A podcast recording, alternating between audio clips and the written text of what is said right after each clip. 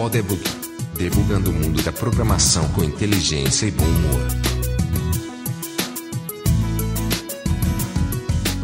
Olá pessoal, estamos de volta aqui no Podebug e agora a gente vai fazer a segunda parte do nosso programa de como arrumar um emprego no, no exterior. Nesse programa a gente vai explorar mais essa parte de recrutamento, entrevista, como é que funciona essa parte e também como é, que diferenças culturais no trabalho e o que é que você trabalhando no exterior vai se deparar de diferença em relação ao Brasil. Eu sou Luiz Borba. Eu sou Vladimir César. E eu sou Marcelo Cabral. Eu queria começar com o Vladimir, porque ele viajou sem emprego, né? Uhum. Como foi essa, essa coisa, é, esse processo de buscar emprego? Onde é que você procura emprego lá? Como foi esses processos de entrevista, recrutamento? Como é que funciona isso? Marcelo, eu acho que tem mais o lado da experiência de quem está contratando também. Né? Isso aí. Então, as coisas mudaram um pouco desde, desde 2002, né? Que foi quando eu comecei a procurar emprego. Mas, assim, quando eu cheguei aqui, basicamente era isso, né? De procurar em, com, com amigos, né? Com, com conhecidos, pessoas que você ia fazendo contato. E no, nos sites, né? Tinha o Workopolis, que é, é um site grande de procura de emprego, workopolis.com e o Monster.com. Mas é, isso permanece, né? Assim, existem outros sites hoje em dia, né? Indeed, Glassdoor, que também oferecem anúncios de empregos, mas eu acho que o lugar para você procurar emprego e, ser visto, né, e ter um, um currículo é o LinkedIn. Né? Todo, todo mundo tem que ter um profile no, no LinkedIn, tem que, tem que ter um currículo onde se apresenta os seus as coisas que você fez, os projetos que você participou e muitas vezes os, headhunters, né, os procuradores de emprego que existem no LinkedIn vão lhe, contactar ou você pode contactá-los também através dessa, dessa ferramenta. Então é, é muito por aí, sabe? Mas como foi tua entrevista, assim? Como era teu inglês é, e como era tua expectativa? As entrevistas foram dentro do que tu tinha de experiência no Brasil ou tu sentiu alguma diferença sobre isso?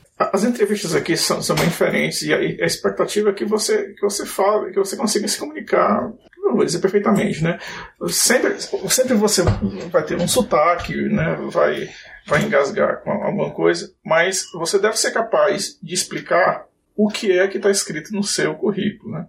Porque como é que funciona aqui? Você vê uma, uma proposta de emprego, o que você vai mandar é um currículo, onde você tem uma lista daquelas dos, dos projetos que você participou, dos lugares que você trabalhou, e você vai mandar uma cover letter. É uma carta que é dirigida para aquela posição, onde você vai tentar adequar as coisas que você fez, o seu conhecimento, para aquela posição que está sendo ofertada. Então, para cada emprego que está sendo ofertado, você vai ter que redigir uma cover letter. Embora o seu currículo permaneça mais ou menos o mesmo, a cover letter muda para cada emprego desse. Tem que ser uma coisa mais dirigida. Não adianta você ter uma cover letter padrão que você vai mandar para todos os empregos. Isso aí você está minimizando a sua chance de conseguir a entrevista. Porque o que o seu currículo e a letter vão fazer por você é exatamente isso: é conseguir a entrevista. A função dessa, desses documentos é conseguir com, com que você fale para alguém. Esse alguém, geralmente, de início, vai ser alguém que trabalha é, na empresa ou é contratado por ela, é um, um, funcionário de recursos humanos. Vai ser a sua primeira interação pessoal com alguém, né? Ele vai olhar o seu currículo, vai comparar com os outros e vai decidir se, se, se você é um candidato para aquela posição. E vai ligar para você, vai mandar um e-mail para você e vai dizer: olha, é, eu gostaria de conversar com você para discutir mais sobre, sobre o que eu, que eu li aqui no seu currículo, dia tal, está bom? E aí você acerta com ele um horário e naquele horário ele vai ligar para você. É a sua primeira entrevista, vai ser pelo telefone, então convém você estar tá preparado para responder muito sobre o que você escreveu no seu currículo, né? Porque é sobre isso que ele quer saber. Ele vai perguntar, nesse projeto aqui, qual foi a sua participação? O que é que você fez? O que é que você quer dizer com isso aqui e isso aqui que você fez, né? Me explica direitinho esse negócio. E você tem que estar mais ou menos sabendo daquilo ali. Obviamente, ele também vai, ele pode perguntar, se ele for um, um profissional de recursos humanos mais ou menos competente e tiver experiência na área de tecnologia, ele vai perguntar sobre tecnologia também, né? E você tem experiência em desenvolvimento que você está escrevendo aqui, me, o que, é que você acha dessa tecnologia ou dessa outra, né? Então é bom que você, se você escreveu que, que tem 10 anos de experiência em programando em Java, que você saiba responder as perguntas mais um pouco mais cabeludas, né? Se você passar por essa entrevista, ou seja, se o resultado for bom, ele vai lhe ligar é, ou vai mandar um e-mail depois de, de, de alguns dias e vai dizer, olha, é, a gente quer fazer uma outra entrevista com você.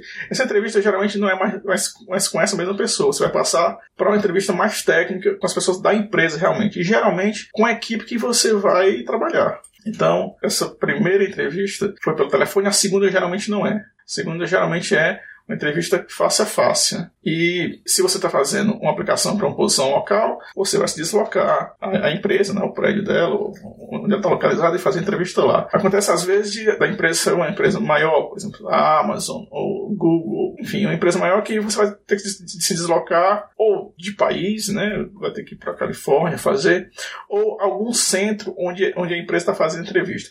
Por exemplo, a Amazon, ela pode e ela faz isso, assim como o Google faz isso também, ela faz alguns, alguns turnês pela América do Norte. Então ela para em uma cidade, em Ottawa ou em Montreal, e ela manda e-mail para várias pessoas, que ela descobre pelo LinkedIn ou por indicação de alguém que trabalha na, nessas empresas, e diz: Olha, a gente vai fazer uma série de entrevistas aqui e gostaríamos que você viesse. Né? Então você se desloca, em vez de, em vez de sair da sua cidade para Seattle, você se desloca para uma cidade mais próxima. E ali vai ter uma equipe técnica que vai fazer a entrevista com você. Bom, essas entrevistas, elas são muito mais específicas né, do, que, do que a entrevista que, que você fez inicialmente com a pessoa de recursos humanos. Elas vão ser entrevistas bem mais técnicas, mais demoradas e geralmente mais de uma entrevista. Então, são apresentados problemas e se espera que você responda como é que você resolveria esses problemas se você tivesse que usar certa linguagem. Geralmente é uma linguagem que eles deixam aberto para para você usar a linguagem que você quiser, não a linguagem que você se sinta mais à vontade. Né? Você usa JavaScript, ou Swift, ou C, o que você achar que, que é bom. Se esse emprego requer que você saiba sobre uma linguagem específica, se, por exemplo, se a vaga é sobre para um programador web, então espera-se que você faça, resolva as as questões usando JavaScript.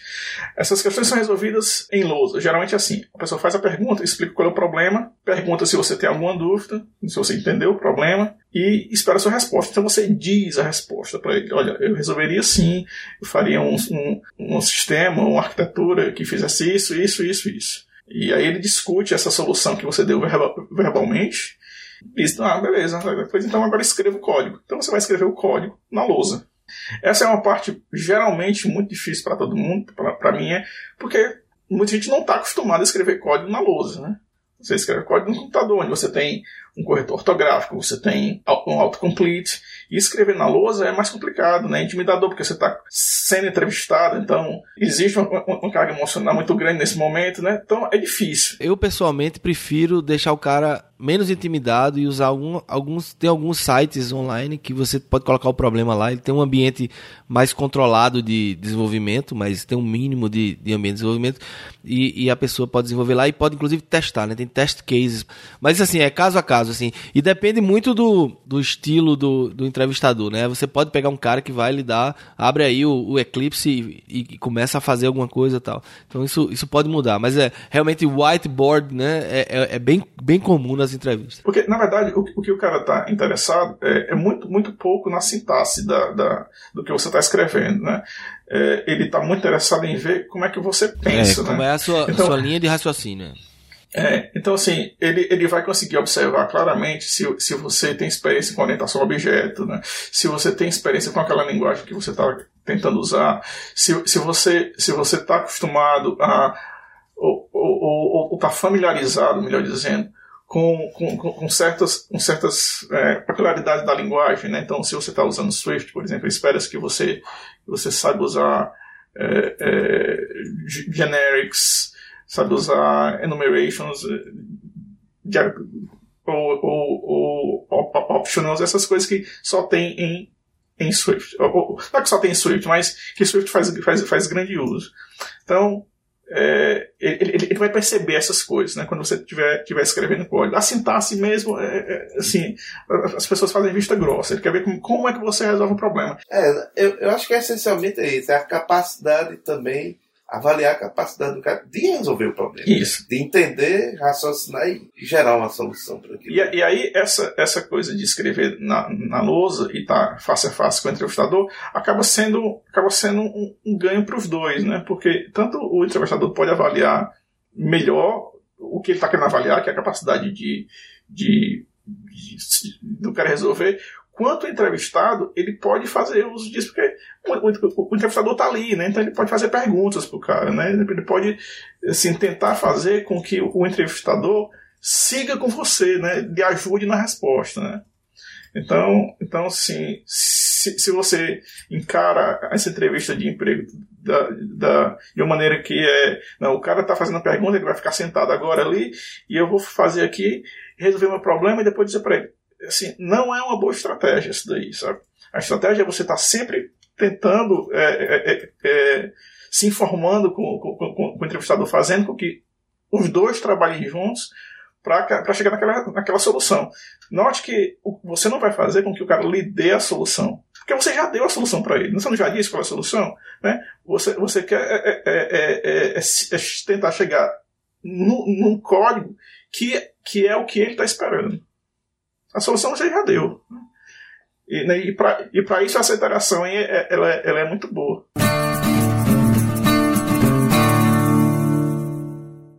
Nos últimos dois anos eu tenho trabalhado muito com recrutamento e a gente já tentou várias técnicas diferentes de qual seria o, a melhor estratégia né, para identificar aquelas pessoas que têm um potencial bom. Eu queria começar até do, do, do, primeiro passo, que é fazer o currículo, né? O, o Vladimir deu, deu aí um, um, umas dicas, né? Do cover letter, aquela coisa toda. Mas tenha em mente o seguinte, é, currículo é para triagem. Uhum.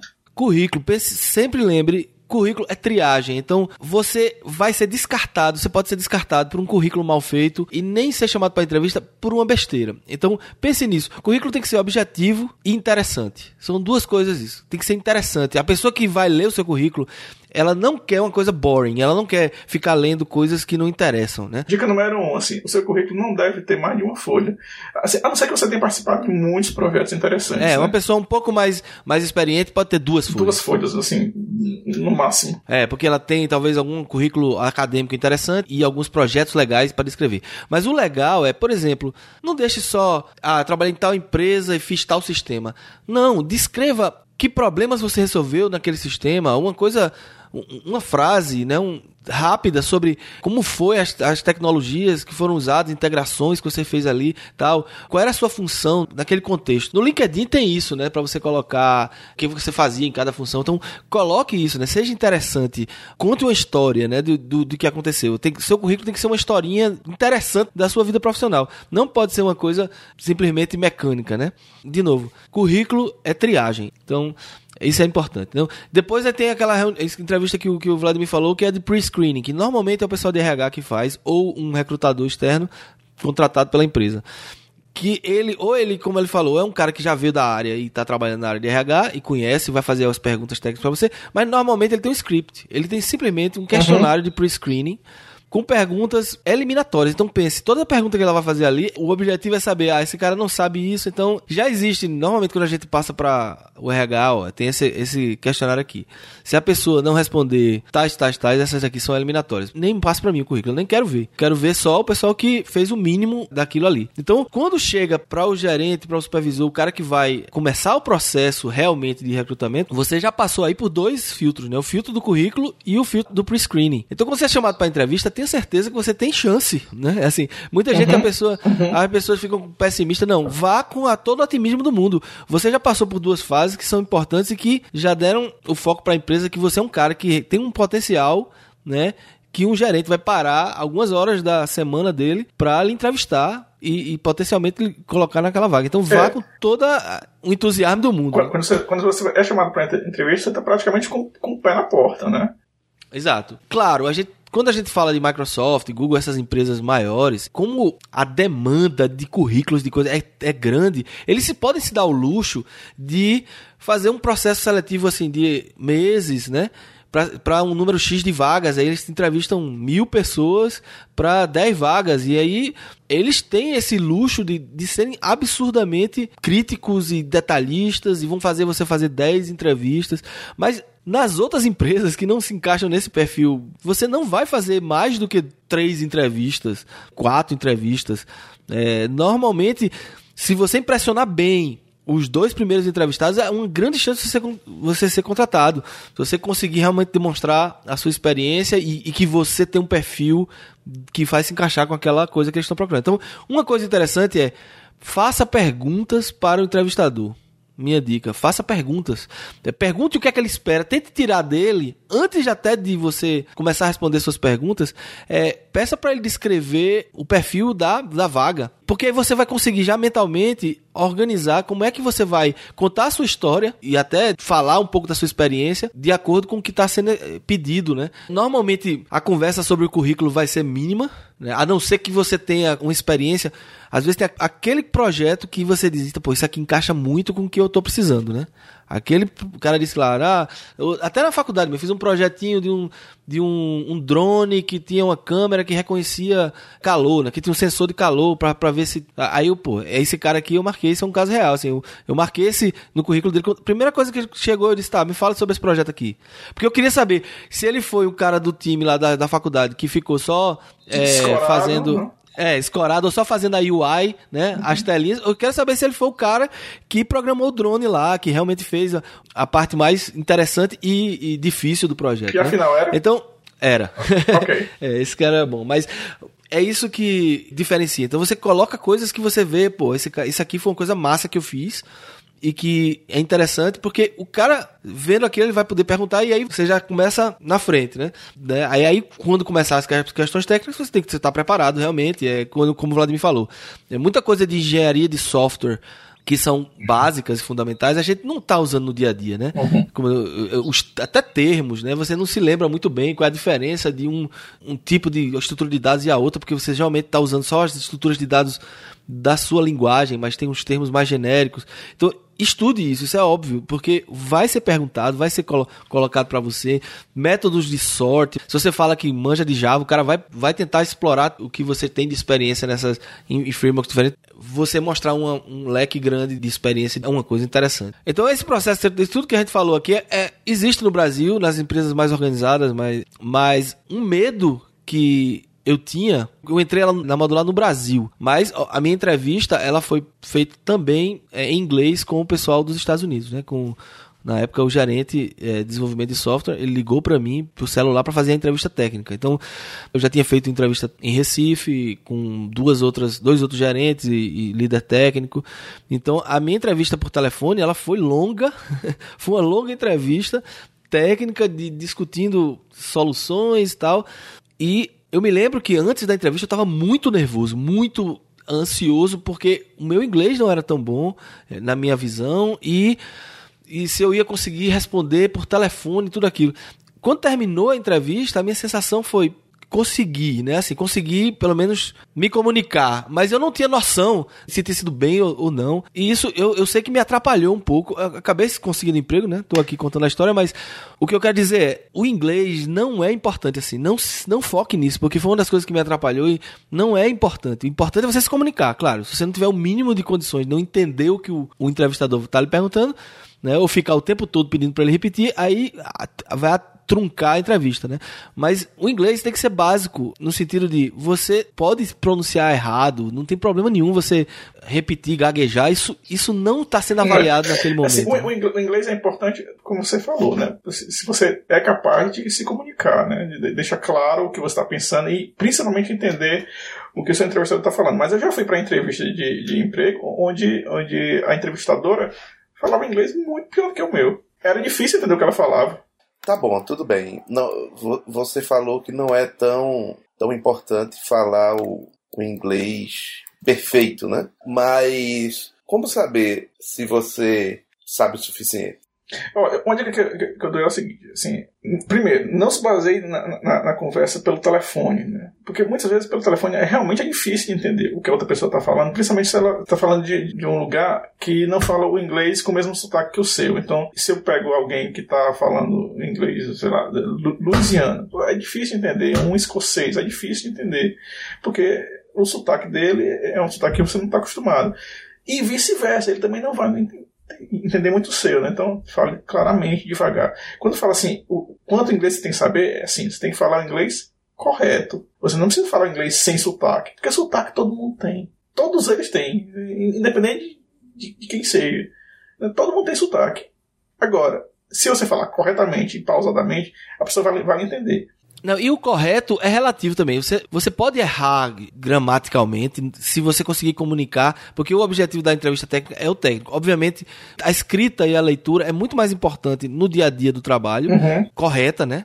Do que falar corretamente. Porque às vezes falando você vai errar um, um, uma colocação de verbo tal, mas não tem problema. Isso aí na entrevista é, não, não tem problema, né?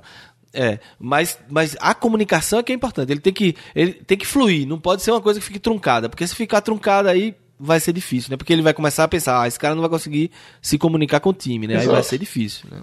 Mas sotaque não é, não é problema. E foi engraçado isso, porque quando eu cheguei na empresa para trabalhar, né? As primeiras reuniões em inglês, eu fiz num workshop que tinha gente do mundo todo que trabalhavam na empresa. Então vieram para Recife para fazer o workshop lá do projeto que a gente ia começar.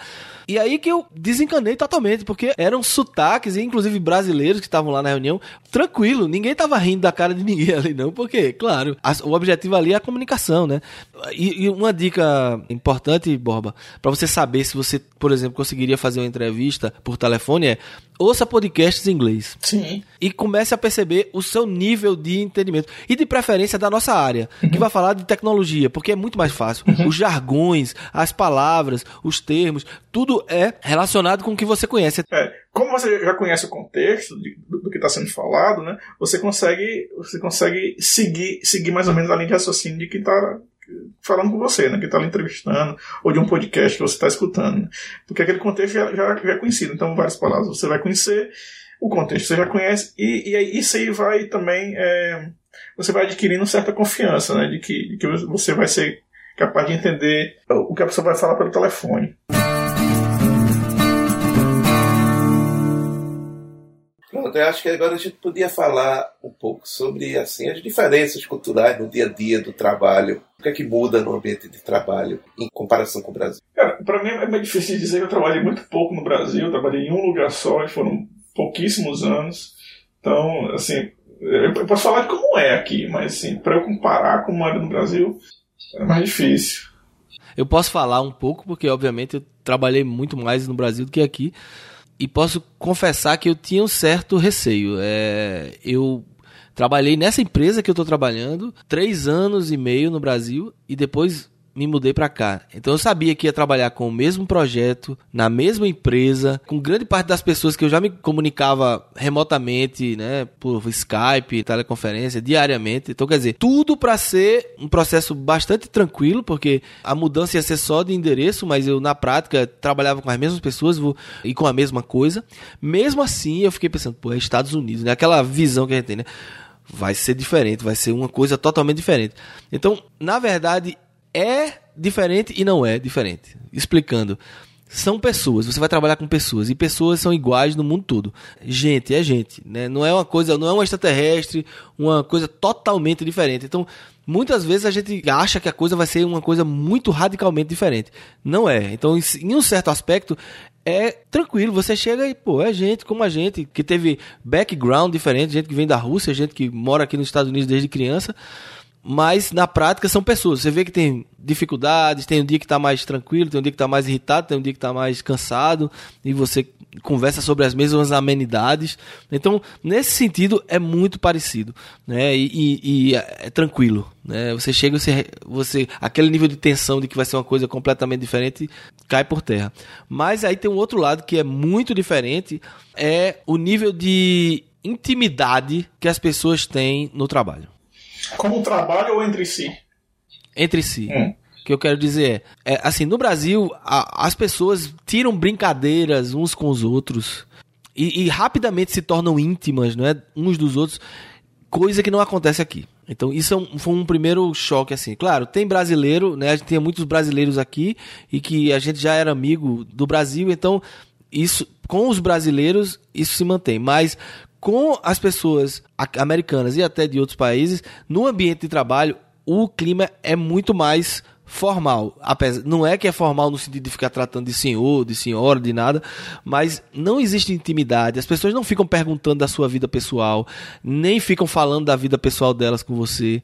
Outra coisa também é toque, né? Ninguém toca em ninguém. É, é, é, é um, é uma intimidade muito grande. Faz, é, é uma continuação do que eu falei, né? Assim, ninguém. É feito no Brasil, o cara vem, abraça, bate nas costas, né? pega na pessoa. Esse tipo de coisa é culturalmente não aceito aqui. Então, tenha cuidado, né? Não, não seja aquele cara preguento que chega pegando nas pessoas que a turma aqui vai estranhar, né? Vai estranhar e, e, e se for do sexo oposto, a reação pode ser negativa até você perder o emprego, né? Porque é um aspecto é, bastante importante, principalmente em relação à mulher, é que você não pode tirar as brincadeiras que tira no Brasil, por exemplo. Muitas vezes você vê no ambiente de trabalho o cara sendo piada machista ou até é, falando da, da roupa da mulher ou dando um elogio mais exagerado. Tudo isso é, não é aceito socialmente aqui e muitas empresas têm políticas bem severas sobre isso. Então, essas são diferenças que, para mim, não foi muito difícil, porque assim, eu já, já tinha 40 anos de idade, então já tinha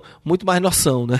e muito mais experiência. Mas a gente vê latino-americanos, principalmente, cometendo, para não, não generalizar no brasileiro, mas os latino-americanos que são mais assim, descontraídos no, e, e, tendem a ter esse tipo de, de reação machista, perdendo emprego. Né? Tem histórias aí que a gente ouve de gente que perdeu emprego porque tirou uma brincadeira, porque fez um, agiu de forma indelicada no trabalho. Então, tem essa, tem essa questão. As pessoas são muito mais respeitosas entre si, né? E são menos íntimas. E assim, diferenças de hábitos mesmo. Porque, para dar um exemplo, é, um amigo nosso também foi trabalhar no, no Canadá. E assim, a gente chega a hora do almoço, a gente sai, vai para algum canto, almoça, geralmente demora, volta. E aí esse foi um choque lá, porque ele chegava lá, todo mundo saía ali, pegava um sanduíche, comia o sanduíche sentado na própria mesa e continuava trabalhando, entendeu? Não tinha. E, uh, vocês notaram assim alguma diferença de hábitos desse tipo? Em todos os lugares que eu trabalhei, é, eu, nunca trabalhei com brasileiros, nunca. Assim, sempre trabalhei com canadenses ou lá, indianos, russos, né? é, e em todos os lugares, sabe assim, tinha a sexta-feira que todo mundo saía para almoçar, sempre que alguém conseguia um emprego em outro lugar, as pessoas se juntavam né, para celebrar a, a, a, saída dessa pessoa, né, porque né, para desejar felicidade no próximo emprego. É, então, é, eu não notava isso não. Agora, no Brasil se espera que todas as pessoas façam isso. Né? Então você está no office, então todas as pessoas vão ter que ir. E não é assim. É, tem, sempre vai ter aquele, aquela pessoa mais reservada, ou aquela pessoa que tem outros compromissos, ou, ou que não está interessada em, em, em ser amigo de ninguém, que não vai participar. As pessoas são diferentes, fazer o quê? Né? Mas assim, eu nunca tive essa impressão de que aqui era um ambiente mais frio do que no Brasil, no sentido de as pessoas serem né, não estarem interessadas em, em, se socializar. Nunca tive, pelo contrário, não estou dizendo. Em todos os lugares que eu trabalhei, tenho, fiz amizades e, e elas persistem. E nunca senti assim, solitário no lugar aqui. E também tem muito a ver com, como você falou, a, como, como a pessoa é, né? Aqui as pessoas respeitam mais o outro. No Brasil tem muito bullying profissional, uhum, né? As pessoas e, e aceito, e é muito aceito. Então, é, isso é uma coisa que é, que é diferente. Quanto à questão do almoço, Bob, eu acho que é um pouco. Porque o americano, as refeições que eles fazem que são mais importantes é o café da manhã e o jantar. Ah, e outra coisa, é só, só uma hora de almoço, né? É, normalmente é só uma é, hora de almoço. Não duas como no Brasil. E o pessoal tem essa mania de realmente levar um, um, um sanduíche e comer rapidamente e voltar a trabalhar. Uhum. É. Uma maneira de, que as pessoas encontram para se socializar enquanto estão no horário de trabalho, né, é sair para tomar um café. É muito comum aqui. Então, assim, é muito comum você estar tá trabalhando aqui e a pessoa chegar com essa mesa, rapaz, estou indo, tô indo ali no, no, no, Starbucks. Vamos lá? Vamos. Então, você vai, desce ali, enrola meia horinha de trabalho e volta. Isso é, é muito comum. já que a gente tá falando dessas diferenças de Estados Unidos e, e Canadá, o inglês dos Estados Unidos e Canadá é um pouco diferente, né? Sim. Acho que a gente, cabe a gente falar um pouquinho aqui rapidinho, só como curiosidade. É, uma coisa interessante que eu acho mais lógico no, no inglês canadense do que no inglês americano é banheiro, né? Se, eu já, já vi casos de brasileiro passar dificuldade porque vem perguntar às pessoas onde é o WC. Where's the WC? Noba- ninguém sabe que o, o, o que é, é WC, né? Que, é- que vem do inglês, é water closed, né? Mas isso é um termo muito antigo e é, e é totalmente in- não utilizado nos Estados Unidos. É, e, e aqui o termo é restroom. Né, que você acha em qualquer lugar, é, num local público, você vai perguntar sobre o restroom, que é a sala de descanso, né, que seria uma tradução assim. Mas no Canadá é melhor. Eu acho, eu acho o termo do Canadá mais, mais é, fidedigno É, aqui fala washroom, né? que é mais lógico, né? Você vai lavar as mãos, você, né? É. Então, é, no restroom é totalmente estranho. Você não vai descansar, eu só vou dar uma cagadinha ali. Não vou descansar. Então não é só o washroom. Se for por lógica, podia ser um shit room. alguma é, coisa shit room ou pee room, né? Mas restroom não é, né? Isso, aí, isso é igual no Brasil, né? Assim, você vai em certas casas e assim, na- tem aquele banheirinho que é, que é só, que é só a pia, né? É, Aí é exato. o lavabo, né? É o lavabo que chama, é o washroom, né? aí se, Exatamente. tiver, se tiver o sanitário é o cagabo, né? Outra diferença é refrigerante, né? Que também muita gente não, não sabe no Brasil que refrigerante é soda nos Estados Unidos. Né? A maioria, a maior parte dos. Estados Unidos. E, no- e no Canadá é pop. É. Essas são as diferenças que, eu, que foram muito importantes na minha viagem para o Canadá. Quando eu cheguei aqui, eu, eu realmente eu tinha a impressão, mesmo, falando com, com as pessoas é, do- dos Estados Unidos e, e viajando aos Estados Unidos né, frequentemente, que é, é a mesma coisa. Rapaz, no canadense, americano, tudo igual, né? Mas você vai percebendo que há muitas diferenças, sabe? E no trabalho, no, no ambiente de trabalho, eu acho que é bem diferente. Então, assim, eu, eu, acho que o americano, ele é muito mais é, é, direto, no sentido de muitas vezes quase antagonista, sabe? Então, para ser claro, ele chega, chega a ser antagônico, muitas vezes, né? Isso aí pode causar uma tensão. O canadense é muito mais de tentar explicar, de ser mais educado e tudo, mesmo antagonizando, mas ele vai ser muito mais. é, é, é, menos malvado, vamos dizer assim, para ser mais claro, do que o americano. O americano é muito. às vezes é incisivo demais quando tá discordando de você, sabe? É, isso é um problema que a gente tem com a nossa empresa mãe. A minha empresa é uma empresa americana, mas que ela faz parte de um grupo japonês. Então, a cultura japonesa é uma cultura bem peculiar nesse sentido. Ela, o, o, o pessoal não nega, não diz não pra você. Entendeu? É, é, dizer não é rude, né? Você dizer não é rude. Então existe sempre esse grande problema de, de comunicação entre a gente com os japoneses, porque você você não pode dizer não. E o americano tem que dizer não, isso aí não vai ser feito, isso aí não pode ser feito, isso aí não, né? E os caras ficam totalmente ofendidos, né? Porque o cara tá dizendo não pra ele. E o contrário também é complicado, porque o ele- a gente pede alguma coisa pra ele, ele diz: "É, é, pode ser". Quando ele diz isso, não vai ter, não, é vai. não, entendeu?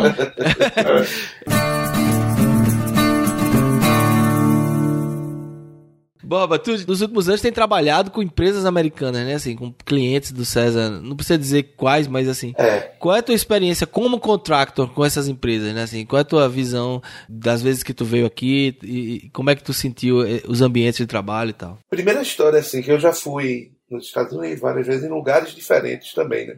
E assim, como ali a Califórnia, São Francisco e ali a, a Silicon Valley, principalmente assim para trabalhar aí na nossa área, é diferente do resto, né? Eu já fui para Chicago e lá tem um clima diferente, as pessoas têm um, um ambiente diferente, um negócio diferente do resto. Agora, assim, na minha experiência mesmo, o que eu noto é que é um negócio tão misturado.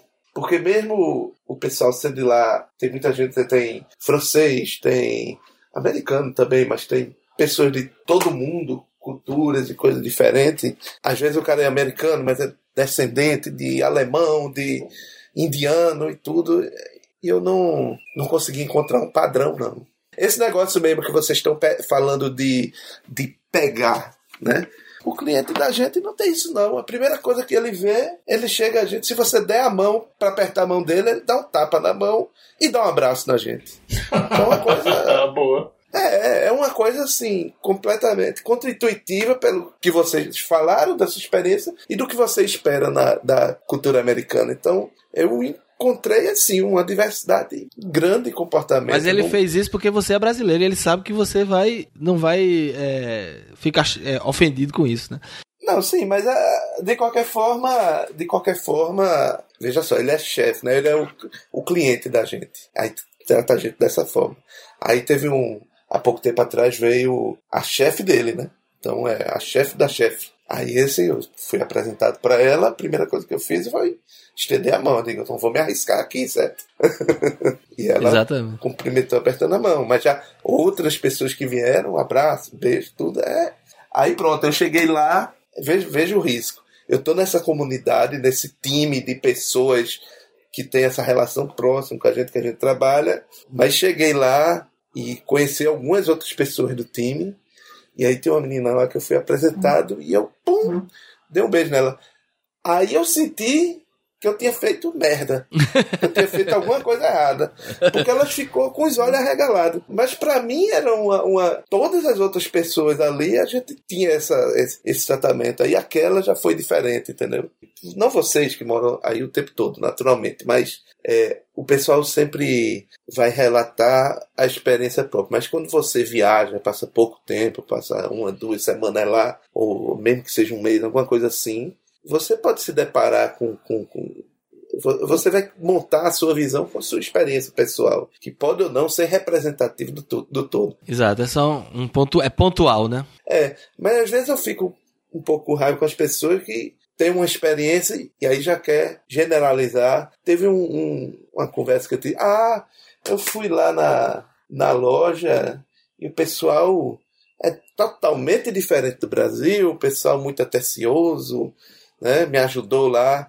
Aí eu digo, porra, eu tive uma experiência péssima. Eu fui lá numa Best Buy, aí eu fui pedir a informação do produto, nem me lembro o que foi, aí tinha uma pessoa do lado, eu perguntei alguma informação do produto, a pessoa disse para mim, ó, isso aqui não é minha sessão não, virou as costas e foi embora.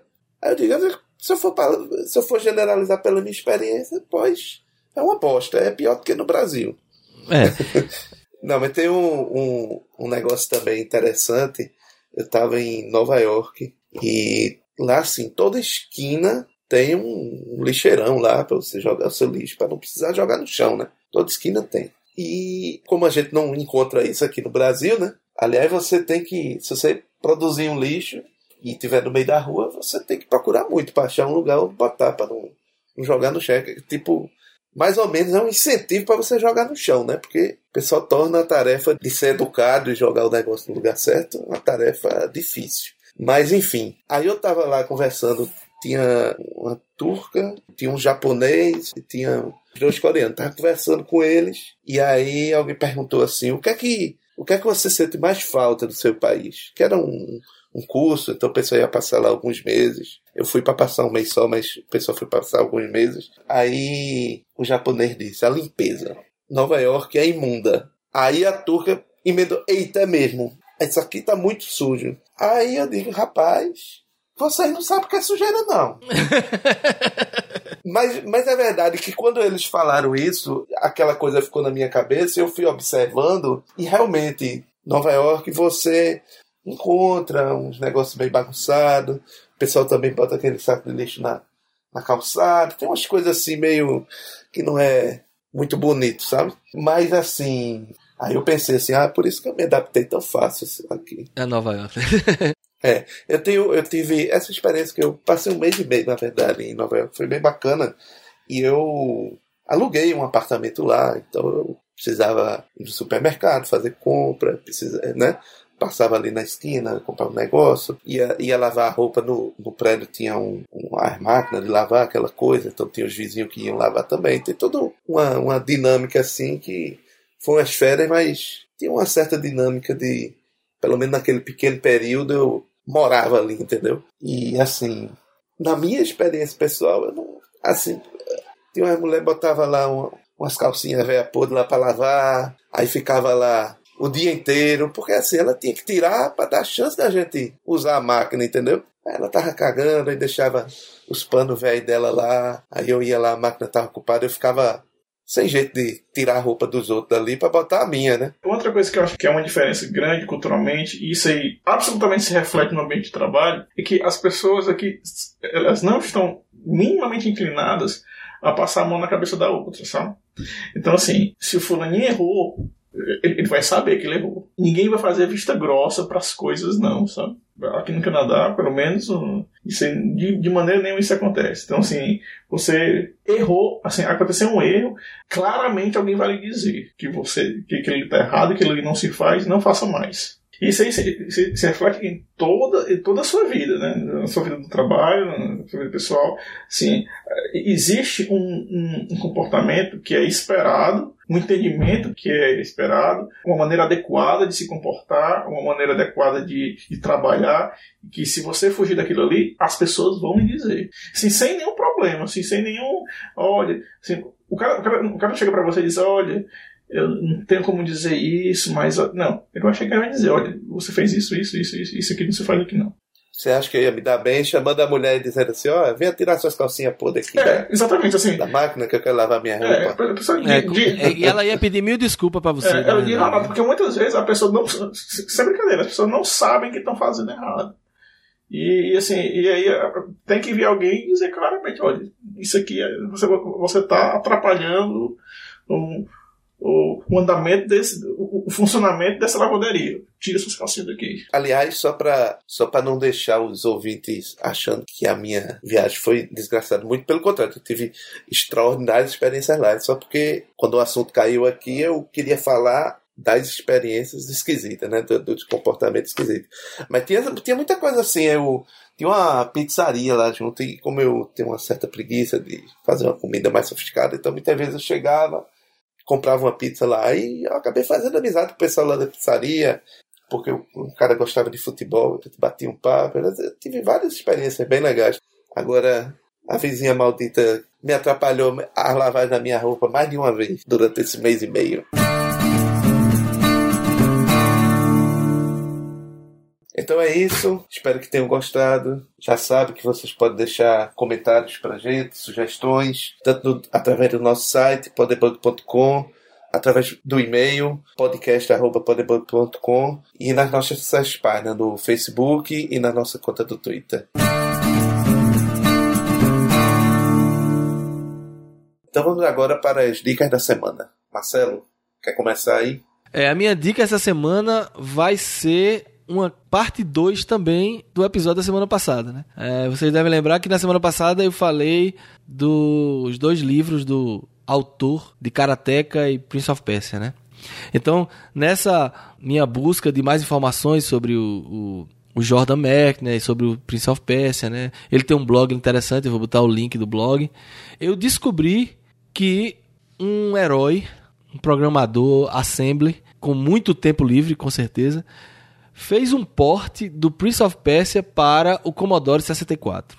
É, é interessante porque é, quando ele terminou o porte, ele fez um post lá no blog dele e um dos comentários no post de divulgação do, da, do porte né, do Commodore 64 apareceu o próprio Jordan Mertner dizendo, é, é, tecendo muitos elogios por ele ter se disposto a fazer aquele porte, né, e dizendo que na época que ele terminou o Prince of Persia, ele procurou programadores na época, em 90, né? 1990, ele realmente procurou programadores para fazer a, a versão Commodore 64. Mas o que ele recebia de feedback na época era que, ah, não, Commodore é um, é um sistema muito antigo, então não interessa não, não vai vender não. Então, no final das contas, não foi feito o porte de Commodore 64 é, na época e agora esse herói fez. Por que, que eu digo que o cara é um herói? Ele fez um blog em que ele contou todo o processo que ele fez de conversão da versão original do Apple II para o Commodore. O problema é que o, a, o código-fonte do Prince of Persia estava perdido, não estava disponível. Então, o nome desse herói é Andreas Varga. E o Andreas, ele, como ele não tinha acesso ao código-fonte, é, na época que ele começou esse trabalho, foi em 2009, o Jordan Mertner tinha dito que não, não tinha mais esse código-fonte, ele perdeu esse código-fonte. Então, em 2009, o Andreas Varga decidiu que iria tentar fazer esse porte simplesmente usando a documentação do sistema. Na época, em 2009, o Jordan tinha publicado no blog dele o PDF do, da documentação do sistema do Prince of Persia, que ele tinha feito para os outros programadores que iam fazer port poderem se basear, né? Então, não tinha um código fonte, mas tinha vários aspectos né, da arquitetura que ele tinha criado para o jogo. Então, baseado nesse PDF, que era documentação de port, e num disassembly que ele fez do código Apple II, ele pegou o, o, Prince of Persia do Apple II, colocou no Apple, pegou o dump da memória e começou a destrinchar o dump da memória. Então, ele fez um blog, o Andreas, eu vou deixar o link aí, essa é a minha dica, é o blog do Andreas, é, contando o passo a passo e as dificuldades que ele teve como desenvolvedor para é, decodificar o código assembly do Jordan e transformar na versão Commodore 64. E, sinceramente, é um trabalho impressionante. E a ironia do, do destino é que em 2012, um ano depois, o Jordan achou o código-fonte. O pai dele encontrou uma caixa de disquetes no apartamento velho dele de Nova York e mandou para ele. Quando ele olhou, era justamente o código-fonte. Então hoje, o código-fonte do Prince of Persia Assembly do 6502 está disponível no GitHub. Então eu vou também colocar o link para quem tiver curiosidade, tá lá o código fonte do Prince of Persia. Ok, minha dica também é a parte B, seguindo a tendência do episódio. Eu queria sugerir também um outro filme é, que se chama Doméstico. É um documentário e é uma tese muito interessante. O diretor Gabriel Mascaro ele entregou a câmera para sete adolescentes, né? Durante uma semana, filmar em casa o cotidiano da casa e o relacionamento com a, com a empregada doméstica. É um filme interessantíssimo e, enfim, vale, vale a pena vale a pena ver isso para para entender melhor esse, esse, essa relação, né? Que é coisa que a gente convive no dia a dia e não, não, se dá conta. E olhar isso de fora com outros olhos é uma experiência interessante. Beleza, então e aí, Vladimir, qual é a tua dica essa semana? A minha dica é um site www.pomo.tv P-O-M-O.tv Esse site é uma coleção de vídeos sobre Mac, iOS e Swift. São vídeos de conferências, é, alguns tutoriais. É, o foco realmente são, são vídeos de, de conferências ao redor do mundo. Acho muito interessante. Sempre tem alguma coisa, é, uma novidade, alguma coisa que é interessante para o desenvolvedor Mac e mobile. Então, é isso. Obrigado por escutar. Já sabe que vocês podem mandar e-mails para a gente através de podcast comentários no nosso site podebook.com, nossa página no Facebook, nossa conta no Twitter que é Podebug. Então é isso, até a próxima. Espero que vocês tenham gostado desse episódio. Um abração, até a próxima semana. Até a próxima semana e a gente está trazendo novidades aí. Aguardem convidados novos. Um grande abraço.